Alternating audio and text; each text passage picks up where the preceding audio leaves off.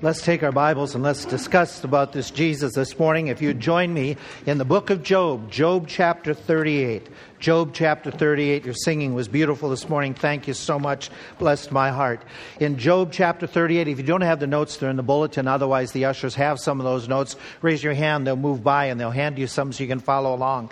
I was reading a story that I'm not sure how the truth in the sense of several have quoted it, and I didn't go and do research on it, but it's a story that they said won an award in Georgia here a couple years, a few years back. It's about a lawyer who was clever.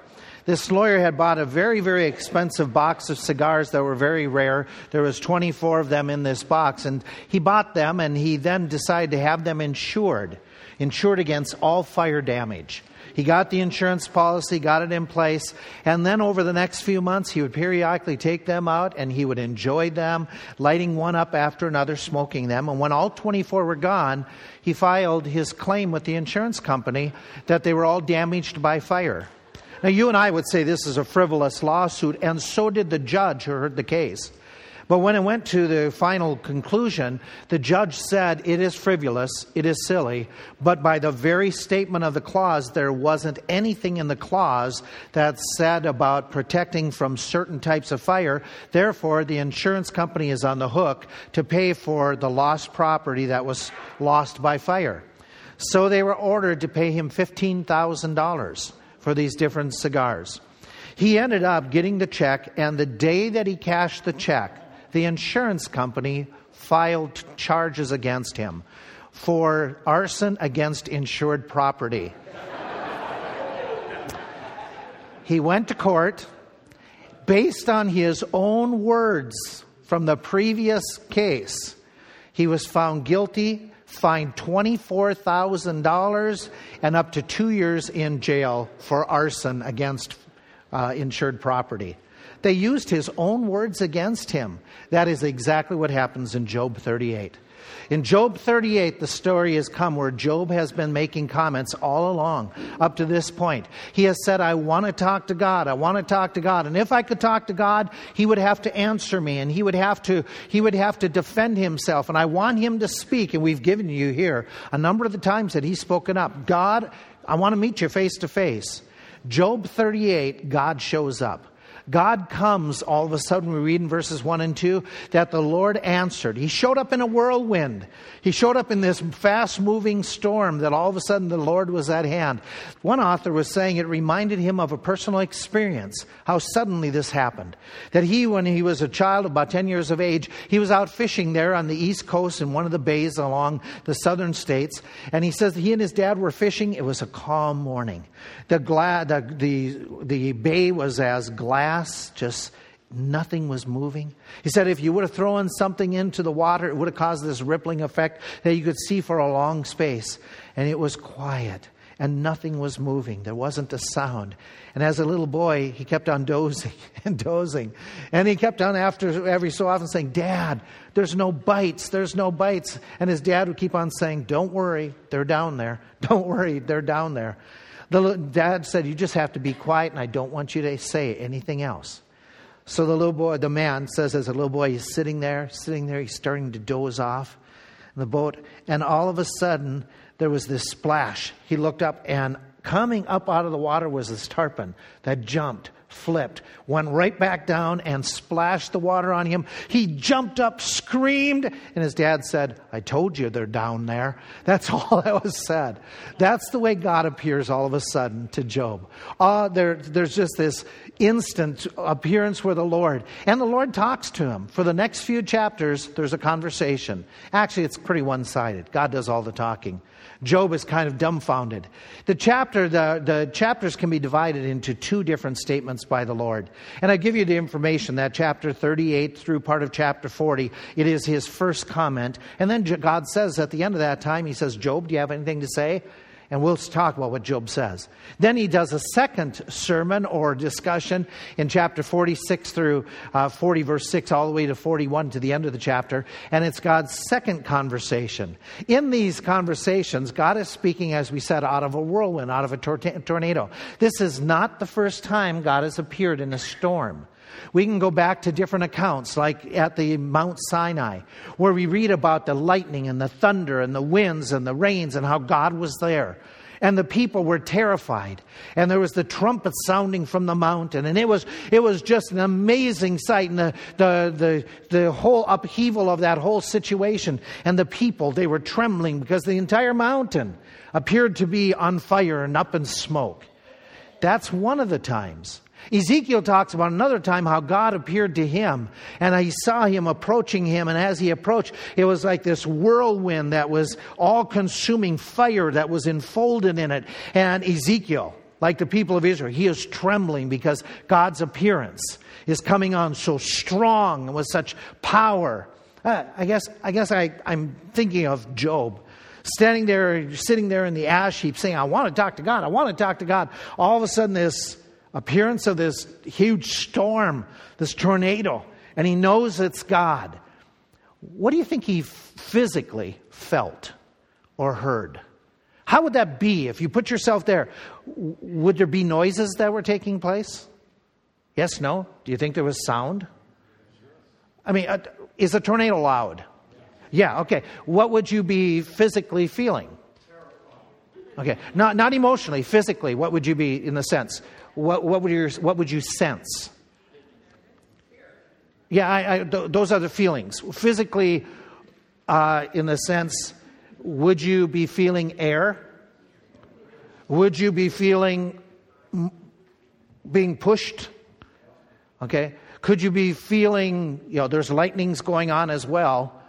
Could you now, let's, what's the emotions going through a person at this moment? Fear, terrified, do, you think God got his attention? If all of a sudden a tornado came knocking at your door, would, he, would God get your attention? So God has him at this moment that, that Job is saying, I, I really want to talk to God. And all of a sudden, whoa, whoa, here he is. And so God starts speaking to him. What is interesting in the chapter is what God doesn't say to him.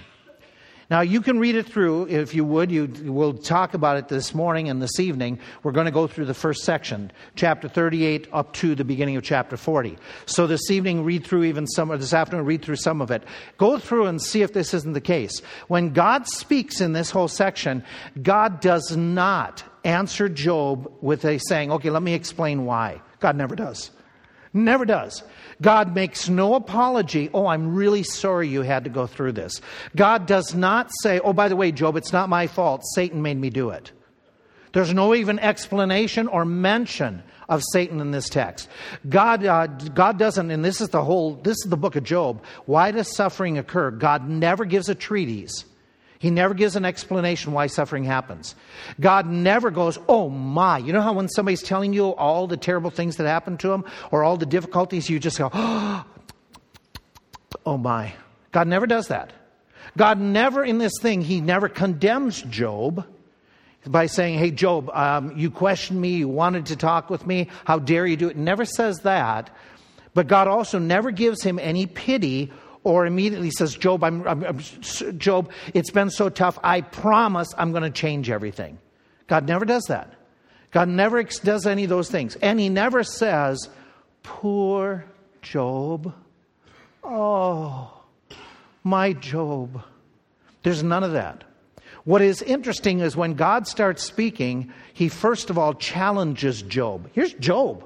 He's in this, in this pitiful situation. He's in this terrible situation. He's lost his kids. He's lost his health. And God challenges him. Look what he says to him in the first couple verses. God starts speaking to him in verses 2 and 3. And God says, um, out of the whirlwind, Who is this that darkens counsel by words without knowledge? Gird up now thy loins like a man, for I will demand of thee, and answer you me. Well, let's, the, let's make sure you understand. The words are very specifically for Job, not his friends. There is singular pronoun verbs. It is not you guys, it is Job. When God speaks to him, he asks him, Who is this that darkens? The Hebrew word has the idea of casting a shadow over. The counsel, the word literally has the thoughts, the plans. Who is this that is throwing some, who's throwing a blanket, who is darkening, who is, who is uh, in essence, uh, questioning or, or coming to a point throwing it over my plans, my designs, with words that are without knowledge? You don't have full comprehension. In other words, this is WAV, WAB version, okay? Who are you to question my ways and plans and workings? That's the gist of what God says. Then God says to him, Gird up your loins like a man. You all know this. Then Bible days, they wore long robes. It would be basically if it's in a job, if it's in a difficult situation, you would pull up that, the hem of that robe and tuck it into your belt so that you could stand, so that you could do the work without it getting into your way. And he's basically going to say, I've got a real big job for you. You've got something difficult coming up, and I want you to get ready because here you go, Job. I'm going to give you a tough, tough task. And what God does is He says, For I will demand, Hebrew word literally is, I will question, I will question of you, and you are going to give me an answer. You are going to answer me. And so, WAB version. Get ready for a real challenging task or test that I'm going to give you. That's what happens. And this is what happens next. God begins to not give answers, but God begins in a whole next chapter and a half for questions. It's question after question, 77 questions that God asks him. He asks him about the earth. He asks him about the snow. He asks about the hail. He asks about the rain. He asks about ostriches. He asks about unicorns. He asks about the hawks and the eagles. And he asks a lot of questions and God's goal is not, is not to embarrass, is not to, is not to put down Job, but God's goal is to say, Job, I want you to be, by your lack of ability to answer, I want you to understand you don't understand. You don't have the wherewithal, you don't have the understanding, you don't have the wisdom to be able to fully comprehend why I do what I do and why I am what I am. So I'm going to start off just asking questions. And basically, here's the, here's the conclusion. You think you can go toe to toe with me? You think you can debate with me? You think that I need to explain why I did or allowed what happened to, to happen? Job, if you can first prove your great ability to understand things, then I will explain myself. But Job will never be able to do it, neither can we. The questions that are asked are absolutely profound. Here's where God goes God has a litany in the first part of the sermon where he's going to talk about and ask things. Go with me, just read through with me what he says in verse 4. Where were you when I laid the foundations of the earth? Declare if you have understanding. Who, lay, who has laid the measures thereof, if you know?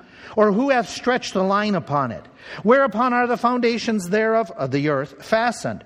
Who laid the cornerstone thereof? When the morning stars sang together and all the sons of God shouted for joy. And if I can paraphrase, just basically saying, Were you there when I created? Did you help me design this earth? Did you lay out the plans? Were you the one who did the measurements?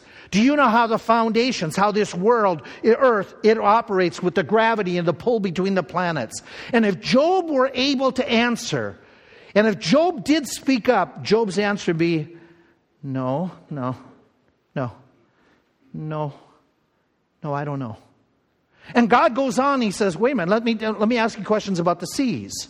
You claim to be such a wise person. Then, then let me ask you several questions. And I want to remind you that already Job has said multiple times the oceans are immense. The oceans are, are untamable. They're under the hand of God. And it's amazing what happens in the waves and the seas and those forces.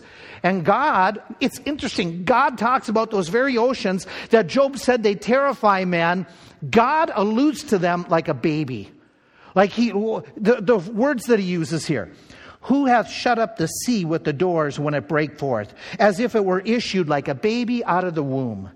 When I made the cloud, the garment, the swaddling clothes, okay, and the thick darkness like a diaper for it, and break it for a decreed place. In other words, I put up like you do when you deal with kids, you put up those um, baby, yeah, the pen, the, what do you call them? Gates, baby gates, thank you. Whew, I'm so, I won't get it through. The baby gates, you hem in, he says, I did that. You know, I, I, I did that. The oceans were my baby. They didn't, they didn't cause me any problems. They didn't terrify me. You know, I, I, I, I have no problems with the oceans. Uh, Job, do you have any problems with the oceans? Can you tell me why these things happen? No. No. So I'm going to explain myself to somebody who is intimidated by the waters. Then God goes on a little bit. Okay, and, my comment here was just basically, we are so, in, you know, we, we can't control, we can't keep it out of our house at times. You know, and God's in total control of this. Then he asks him about the dawn, about the sunrise. He says in verse 12, and interesting, he, have you commanded the morning since the days? And you, have you caused day spring is, is the dawn, the sunrise, to know his place, that it might take hold of the ends of the earth, that the wicked might be shaken out of it, as it turned as clay to a seal, and they stand as a garment, and from the wicked their light is withholden in a high arm. He's poetically talking about how the dawn comes and the thieves, it's revealed what they have done, and how the dawn and the sunrise, it affects earth like, like a seal upon the clay. It moves it about, and just the power of the sun. And he asks, you know, this, this dawn, this steady, reliable, day after day after day, sunrise. He says, you know, that, that, that shows everything. Uh, Job, did you ever command the sun, in all your life, did you ever command the sun to come up at just one day? Just once in your lifetime? I've been doing it since the beginning of creation. Did you ever, just once, did you ever tell the sun where to rise in the horizon, which we all know that it shifts through the fall and the summer and the spring and the winter, that it goes and, it, and there's that shift on, as we think, the shift of the sun on the horizon. Did you ever tell the sun, oh, you need to be here next week, you need to be there next week, and that? He says, you never did that. No, nope, nope, nope, I never did. And then God goes on, and God talks about the ocean deep. He says in verse 16, he says, Have you entered into the springs of the sea? Have you walked in the, in the bottom, the search the depths of the entire ocean? And, and so, you know, here he is, says Job, did you ever, did you ever go down to the bottom? Did you ever see what's down there? Do you even know how deep the ocean is? Oh, yeah, we, we're much smarter than Job. Because we know it's just under seven miles at the deepest place that we know of. Job, Job did, um, do you know what lives down there at the bottom of the ocean? We don't know what lives there at the bottom of the ocean. And so he's asking him, and Job's response basically like, no, no, no, I, I don't know. Then God challenges him in verse 17 about life after death. He says, Have you the gates, have the gates of death been opened unto you? Have you seen the doors of the shadow of death? In other words, Job, do you know what happens the moment you die? Do you understand how this process is going to work? Do you know where you're going to be going and how you're going to get there? No. No, I know that my Redeemer lives and I shall see him one day, but I don't fully understand the process of death. I mean, seriously, God could have been saying, Do you know when person truly is dead? Isn't that the question of our modern medicine and ethics? When is the person really dead? Because can machines keep the body functioning? But are they there? And none of us know. Job didn't know. God goes and says, Hey, Job, you're so smart, you're so intelligent, and I, you want me to answer. Do you, have you perceived the breath of the earth? Declare it if you know it. Okay, you and I got this on Job. Okay, we, we're one up on Job. We can right now say, right, we know how big the earth is. You know the square miles, right?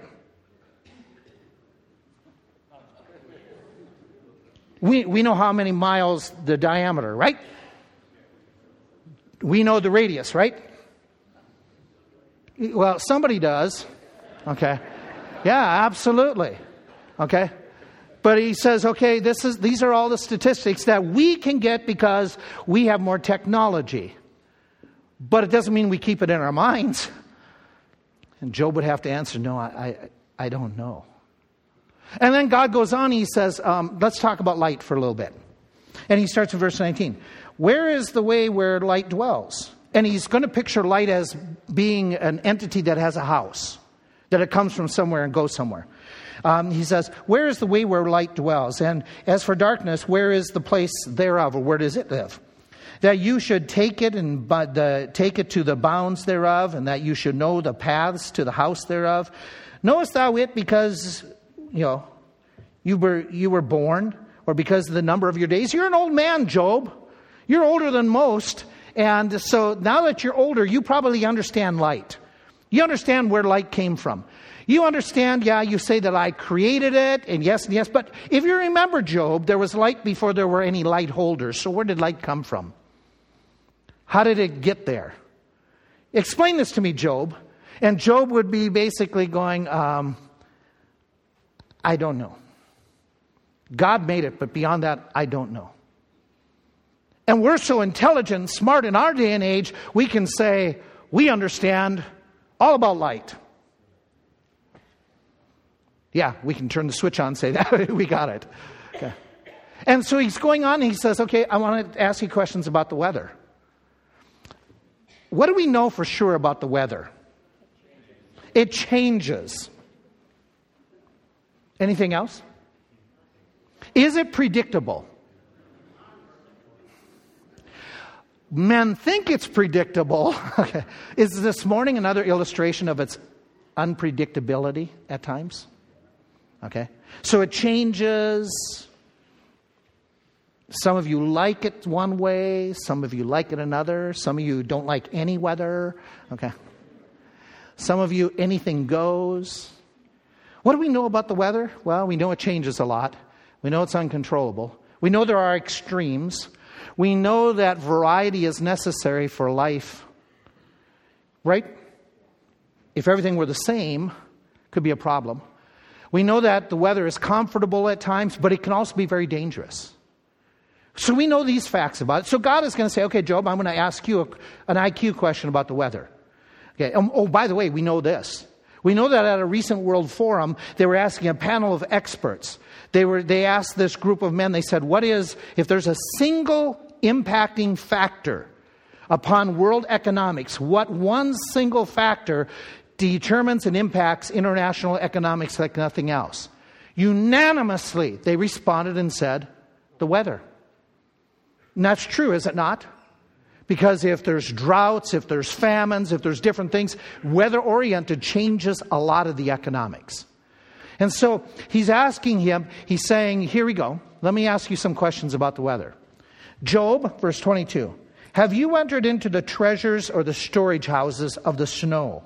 Have you seen the treasures of the hail? Do you, do you know where snow is kept? do you know where it comes from, Job? And by the way, verse 23, which I have reserved against the time of trouble, against the day of. Um, what does one inch of snow do to us? Okay. if, if we had heard this forecast it was going to be this way, what would have been done in the stores last night? Okay. Because we panic. We do. We do. Panic's the right word. We, we just, you know, I would have been getting calls yesterday morning, are we having church? Okay. You know, today because that's the way we are. One inch, two inches, three inches. Last week, our daughter was saying in Detroit they had 11 inches. Isn't that wonderful? Okay. And we are w- put way out by a little bit of snow. And God is saying, oh, by the way, I have it in reserve. I can control it so well that I kind of keep it in a storehouse. That's the verbiage. That's the poetry he's using, which means that God is, he's in control. He's all powerful. And he even mentions the hail is in reserve for judgment days. Are there any times that God will use hailstones for judgment? Yeah, yeah, yeah. There's several passages that when God was, was having the Jews fight against the Gibeonites, and then we talk about in the book of Revelation, that hail comes down from heaven. And this is one passage that just kind of just, you know, gives the, the stamp of exclamation God is in control. He's in control of those things that, that we don't have any idea how to control. He, he goes on, he says, um, Do you know, and he asks a couple times, you look at verse 24, by what way is the light? The light here is probably lightning. By what way the lightning is going or the path that it's trotting. He mentions again in verse 25 at the end, or the way of the lightning and thunder. Same word in the Hebrew, by the way. That uh, he's, so he's making this observation. Do, you, do we know where lightning will strike? And we all say, no, no, we don't know. Do you know how the wind works? Which way it's going to blow in certain directions? And we say, yeah, they can forecast, but in all reality, do we control the wind? No, no, no, no. Do you know that the paths of the way that God has made for nature, how it works? Do you understand them all? And we're going to say, no, no, no. We're very limited. We don't understand. We don't even understand some, a lot of things about water, about precipitation. He, he gives a whole explanation of this. He says in verse 26 to cause it to rain on the earth where no man is, or in the wilderness. Can you explain, Job? Do you control this, Job, where there's going to be rain in a spot where no people live?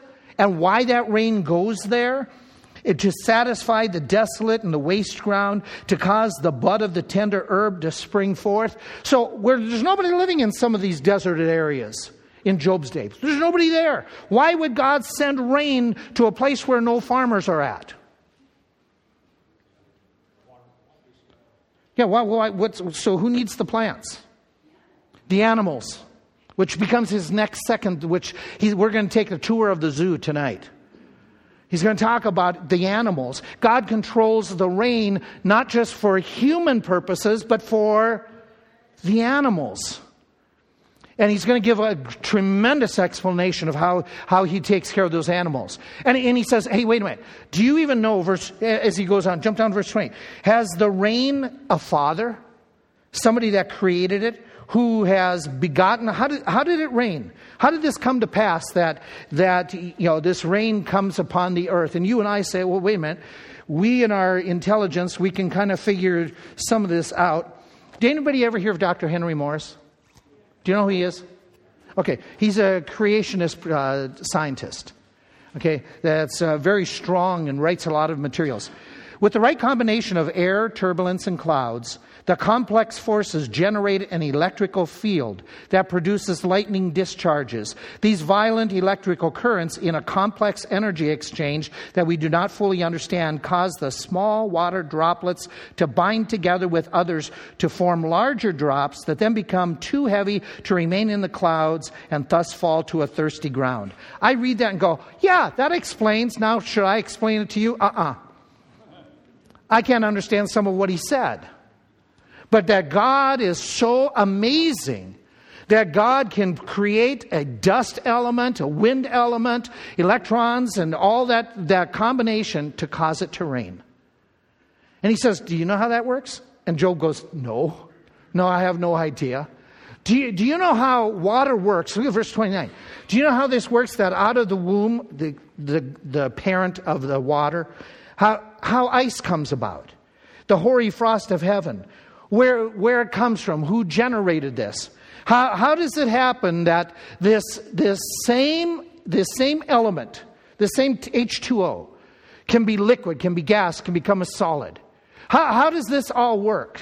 How is it possible, verse 30, that the waters are hid, they go down into the deeps as with a stone, and the face of the deep is frozen? And how is it that it works that water that freezes can move, can create potholes? That one we understand. Okay? Who knows all this? Stedman, in his book, he makes a comment about this, if I can find the right page without boring you. But he's talking about God's greatness and God's wonders and his majesty, and he's, he makes this whole comment about this, this whole idea. Then God asked Job about the ice and the frost. From whose womb comes the ice? Who gives birth to the frost from the heavens when the waters become hard as stone, when the surface of the deep is frozen? It's significant that God confronts Job with a question about ice and frost. When ice freezes, it does something that hardly any other substance does it expands. Why does frozen water expand in volume when virtually every other substance contracts when it freezes? The answer has to do with the fact that water freezes into a crystalline structure because the hydrogen atoms in ice bond together with a lattice like formation. The crystal lattice has an open shape that causes ice to expand. It also causes ice to be less dense than liquid water, which is why ice floats. If ice did not expand and float, fish and other living creatures could not live in frozen ponds. When ice forms on top of a pond, that layer of expanded ice helps insulate the water below and keeps it from freezing solid. This property enables the fish to live in frozen ponds. The expansion of ice also helps make the soil more fertile. Rain and dew soak into the soil. When this moisture freezes, it forms ice crystals. These crystals expand, and in the process, they break down the hardened earth into a fine grained soil that allows the seed to more easily sprout. So when God asks what Job knows about ice, he's asking Job about one of the basic processes of life. Even so, Job is unable to answer such a simple, basic question. Amazing. And then God basically says, Can you, can you verse 34, he says, uh, Can you lift up your voice to the clouds that the abundance of waters may cover thee? Can you call down water from heaven? Uh, can you prevent lightning from striking? Down in verse 35. Can, can you say, Go here or go there? The answer is no. Do you, do you have enough wisdom? Look at verses 36, 37, 38. Do you have enough wisdom that you can count the clouds? Think about this. This is like counting heads in a church service. There's always movement, there's bobbing up and down, there's people getting up. Do clouds move more than we do? Yeah. Yeah, and it's, it's an amazing.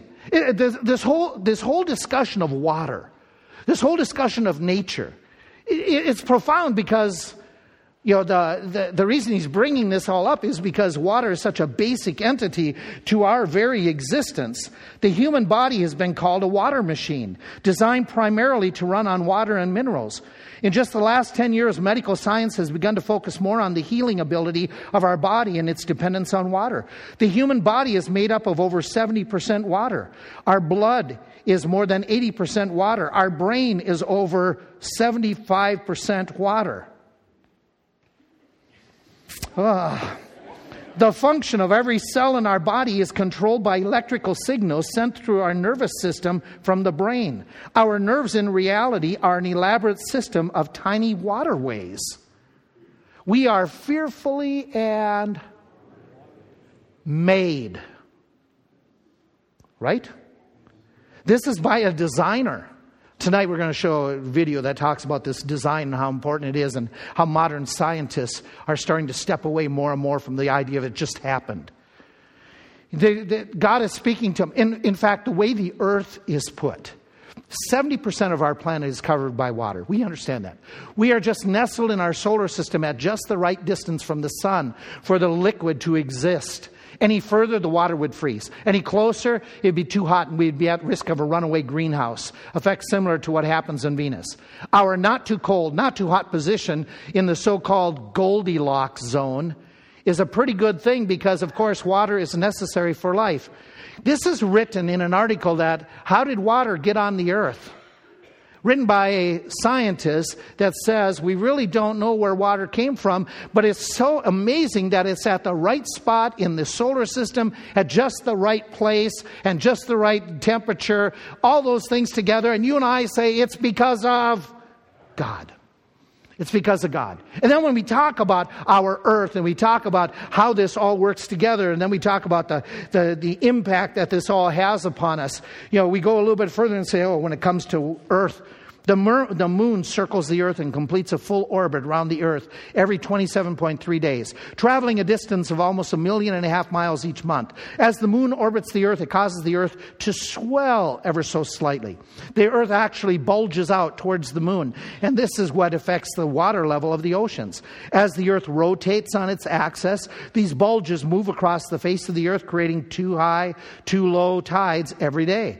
Just this one characteristic of planet Earth and its bodies of water is absolutely vital to sustaining life on it. Scientists have now spent nearly $20 billion trying to answer the question of how the moon evolved. The record of scriptures tells us it was accomplished by God, by God Himself. They could have saved all that money. Okay?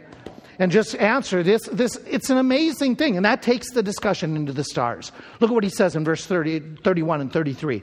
He says um, in this question Can you bind the sweet influence of Pleiades or loose the bounds of Orion? Canst thou bring forth Mazzaroth in his season? Or canst thou guide Arcturus with his sons, the planets around him? Now, earlier, Job had talked about how God had known the stars and he understood them and he understood the bear, the Big Dipper, and at, one place. Now God asked him, Do you understand how these all work together? Are you the one that keeps the moons even around Arcticus? Are you the one that, and Job would have to answer, no, no, no, no, no. And I'm amazed. I'm just absolutely amazed. If I were to stand here this morning and say, hey, think this through with me. If we were just to talk about Arcticus, that one star, this is the size compared to, can you see what I have in my hand? Anybody see what I have? It's a straight pin. The head of the straight pin, you know how small it is? You can't see it? That's Earth compared to Arcticus, Arcturus. That's the comparison of these, these creations of God. And not only does God control this, but He controls everything on this pinhead, and then He sees all of us pinheads on the pinhead. and not only does He see us, but He knows even to the smallest minutia about us. He knows the hair on our heads. That's what this discussion is all about. Job, when, when you think about how big you are, when you think about how you wanted me to answer your questions, uh, I'll answer them if you can tell me how big you are. Teddy Roosevelt, when he was president, he did a lot of strange things. Not just his politics. I'm talking about his extra political stuff. He would box. That's how he ended up. He had a detached retina because he was boxing with one of the government officials that he just wanted to box with. Um, he would play hide and seek in the White House with his kids and then any of the ambassadors or others who would join in. Um, he was known to do skinny dipping in the Potomac, even with other you know, officials. Like the time the French ambassador said, oh, I don't know if I'll do that. What if a lady comes by? So the ambassador wore his hat and gloves just to make sure if a woman came by, he was somewhat modest. Um, Teddy Roosevelt also did this is he would have guests at the White House, and frequently he would take them outside at night and he'd say, Everybody lay on the grass. And they lay on the lawn, and he would say, Just watch the stars. Watch the stars. Just watch the sky. And then after they would do that, several reported that his, his frequent response was this Well, I guess we're small enough now. Let's go to bed. That's exactly what God is doing with Job. He's saying, Job, you see all this? See all this amazing stuff? Now, Job, now that I've put you, given you an image of what you are in comparison, then I want you now to answer me. And after this entire lecture, oh, by the way, there's still more to it. We'll deal with the tour of the zoo tonight, the second half of this sermon about the animal kingdom. But at the end, God says, Job, after I've explained, jump down to chapter, chapter 40. Moreover, the Lord answered Job and said, Shall he that contends with the Almighty instruct God? And the answer is, No way, no way. We can't even give these simple explanations of how you work. And he says, Let him answer. Job, this is your chance. Here's Job's response. Then Job answered the Lord and said, Behold, I am vile. What shall I answer thee? I will lay my hand upon my mouth. Once have I spoken, but I will not answer. Yea, twice, but I will proceed no further. Can we break down what Job is going to say? Job, in this moment, is humbled. He comes to where we need to be, to have great humility before God Almighty. If I could phrase his words in just simple phrases, this is what I'd be saying I am small. I am really small. You have just taught me how small I am, God, through all these visual object lessons. The word for I am vile, in the Hebrew it's kalal. And it's a kal form in the Hebrew. That doesn't mean much to some of you at all. But if it's a hithpal or a pual or pi'al, then it has a different rendering. It would have the rendering of I'm cursed, I am sinful. He doesn't do that. He uses clearly the kal. The cal, kalal in the kal means this I'm a lightweight. I am of no account. I am small compared to others. And so he says, you know, as far as all of these trials, as far as all of these things that have consumed me and concerned me, Job came to a point at this moment that he says, I'm small. It's not about me, is it? This isn't about me and my aches and my pains and my comfort and my possessions. I am small before you. In other words, it's not about my comfort, my preferences, my rights. It's not about my way or what I like or what I prefer or my possessions. It's not about my kids, my successes. It's not about my world. It's not about me getting recognition and people lauding me and people saying how great I am or my being pleased or me getting money. It's not about this. What, what all of life is about is you. I'm small compared to you. And we are all small compared to him. And so he says, this is a, this is, this is what I need to recognize. My life is to be about exalting God. That's why all this vast creation was, play, was created. The heavens and the earth declare His glory. We are part of the creation. We are to declare His glory, not our own. We're supposed to be small. There, one fellow said, you know, in his, his application of this, he was talking about an instance that he said a friend of his was listening to a sermon about being small being one that it's not about me, it's not about, about you know, my life and my recognition and my family noticing me. And so this fellow, Tom Anderson, who works in Wall Street, he said, I was listening to a message. I made a vow to myself on the drive home, drive down to the vacation beach cottage. For the next two weeks, I would try to be a loving husband, totally loving, no ifs, ands, or buts. The idea had come to me when I listened to a sermon on my tape player, and the pastor was quoting a passage about husbands being thoughtful, that it's not about about you, it's about you helping others to become what God wants them to become. And so he went on to say, love is an act of the will. A person can choose to love or choose not to love biblically.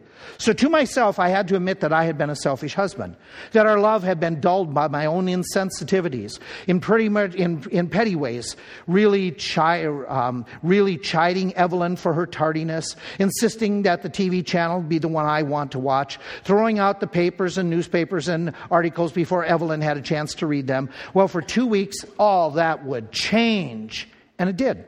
Right from the moment I kissed Evelyn at the door and said, Oh, that new yellow sweater looks great on you. Her response, Tom, you noticed.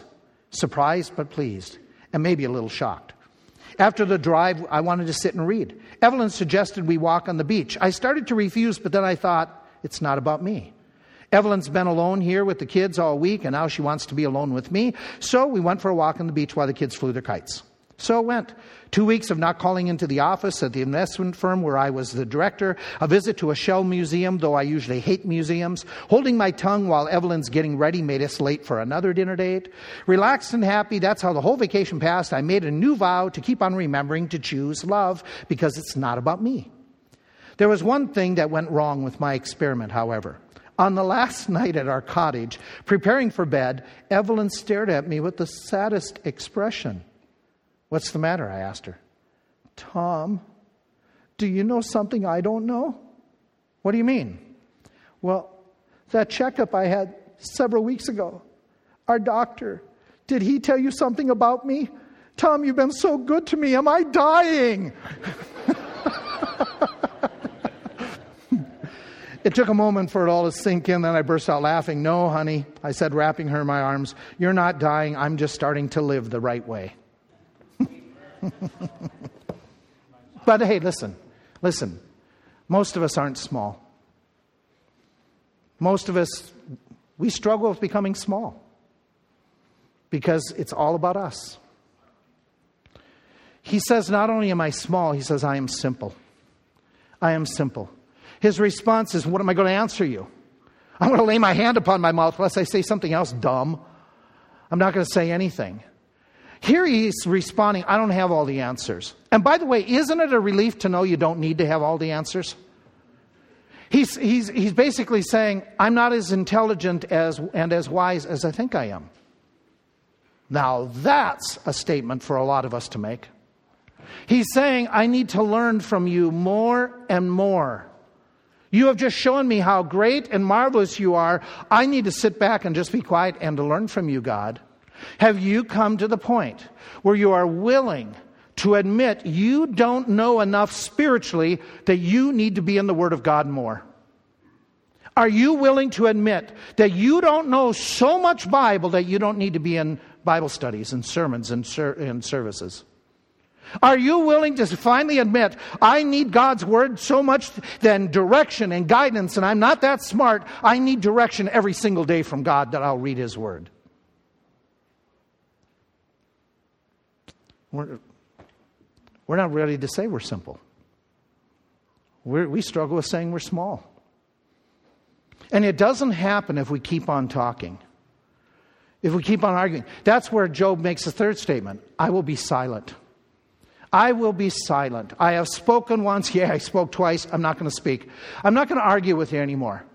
He's convinced that he has said too much. He has justified himself too much. He has argued with God too much. He has given excuses too much. And so, what he does now, he says, I'm going to sit here and wait patiently, and you've got more to teach me. So, I'm going to sit here and learn more. And I will be quiet. And I won't speak up and give my piece. Too many of us haven't come to the point where we're willing to say, I'm going to be silent before God and just hear Him. Too many of us are, are saying, God, you explain yourself in the middle of the trial. I'm on this journey and it's difficult and I don't understand. Give me an answer. And we haven't learned to wait, to sit, to quietly and patiently wait on the Lord. Too often we're like that little four year old who's riding in the back seat of his parents who are uh, on this trip. And, and what, do, what do four year olds ask from the back seat? Are we there yet? Are we there yet? Are we there yet? And mom, in exasperation, after the hundredth time, turned and said to Timmy, Timmy, I want you to be quiet. I don't want you to ask any more questions. Just be quiet now. We're not going to be there. It's going to take a while. And when we get there, we get there. Now stop asking. Timmy sat for a while. You know, four year olds. Sat in the seat for several minutes. Can I ask a question? Yes, Timmy, what's your question? Will I still be four years old when we get there?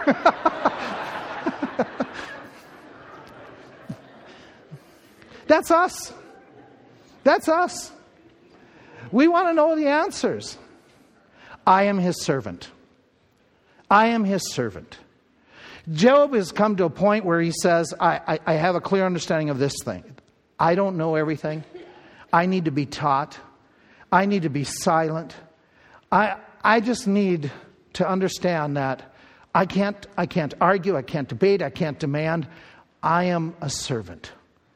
I am here to serve, not to be served. Have you come to that point? Have you come to the place where you say, God, I'm going to let you be in charge? I'm going to serve you. If it means serving my family a certain way, I'll do it. If it means following your word, I'll do it. I will serve you and others the way you want. Have you come to that point? Maybe we'll find out. Maybe we'll find out how you respond to visiting the widows. Maybe, it'll, maybe we'll find out how you share the Word of God with others. Maybe your servanthood will have come glowing out the way you work and pray and fast for the needs of other people. I'm a servant. there was this preachers conference held a couple of years ago in the Midwest. And when they came in, there was the theme of the conference was on a huge banner. All 1,500 people came in and they all commented afterwards that it was funny, but it was really, really impacting the banner and the theme of the conference to all these guys and their wives who came to this conference who on every worship day are so busy with making sure everything goes right, making sure the bulletin is done, the slides are done, and the sound system works, and everybody is pleased with the temperature in the auditorium. There was this huge banner across the front. Relax, you're not in charge. Isn't that a statement of fact? For preachers and for others, are you able to relax and rest in the Lord when it comes to Him providing for you? Him making the changes in your kid's life. Him drawing that person that you're sharing the gospel with to salvation. Are you resting in Him when it comes to helping you to have the wisdom to resolve a conflict, you do what you're supposed to do, and it leaves it up to God, the rest of it. This is what Job is learning.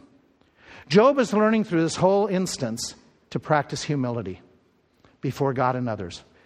Theme this week? This week's one thought practice humility. Practice humility that you say, I will be small. I will be small. Practice humility that says, I am simple. I need teaching and understanding and direction. I need your word more and more. Practice humility that you will learn to be silent at times and not promote yourself, not promote your ideas, not argue for in your own defense. Work at becoming a servant this week. This is true humility. This is where God is bringing Job, who was loyal to the Lord, who said, Though he slay me, yet I will trust in him. He had to learn humility. Don't we need to learn the same? And God speaks from the throne of heaven as you drive out and you look at the snow and you look at the weather and you say, He's in charge. He's in charge. When the sun goes down, you remind yourself, He's in charge. I need to be humble. When the sunrise comes this week, look out, notice its beauty or the sunset, and say, He's in charge. When you open that tap this, mor- this afternoon and the water comes out, it's a marvelous thing what God has done, the way He's done water. He's in charge. I need to be humble. I need to be humble. I need to be humble.